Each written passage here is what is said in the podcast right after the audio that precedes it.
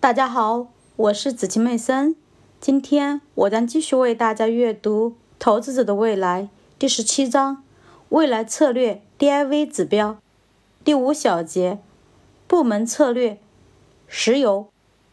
毫无疑问，在下一个五十年里，我们会在发掘可替代能源方面取得大的进展。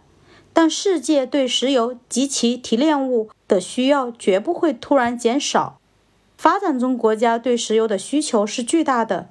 中国和印度每创造一单位 GDP 所消耗的能源比发达国家要多。当这些国家的经济扩张时，这种需求一定还会增加。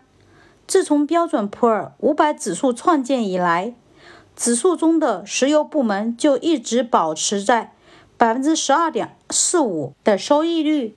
比整个指数还要高一个百分点。石油部门的股票与经济中其他部门的相关性极小，这意味着石油股票可以用于对冲风险。如果它们的价格上升，会不利于经济的增长。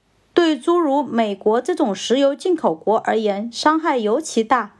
但是，价格的上升会帮助那些持有大量石油储备的石油生产者。能源部门收益的反周期表现，对投资者而言是一个非常有价值的多样化工具。除了美国的大公司，例如埃克森美孚公司和雪佛龙德士古公司以外，国际部门还包括 BP 石油、法国的 Total、荷兰皇家石油公司、荷兰壳牌贸易与交通公司以及意大利的 ENI。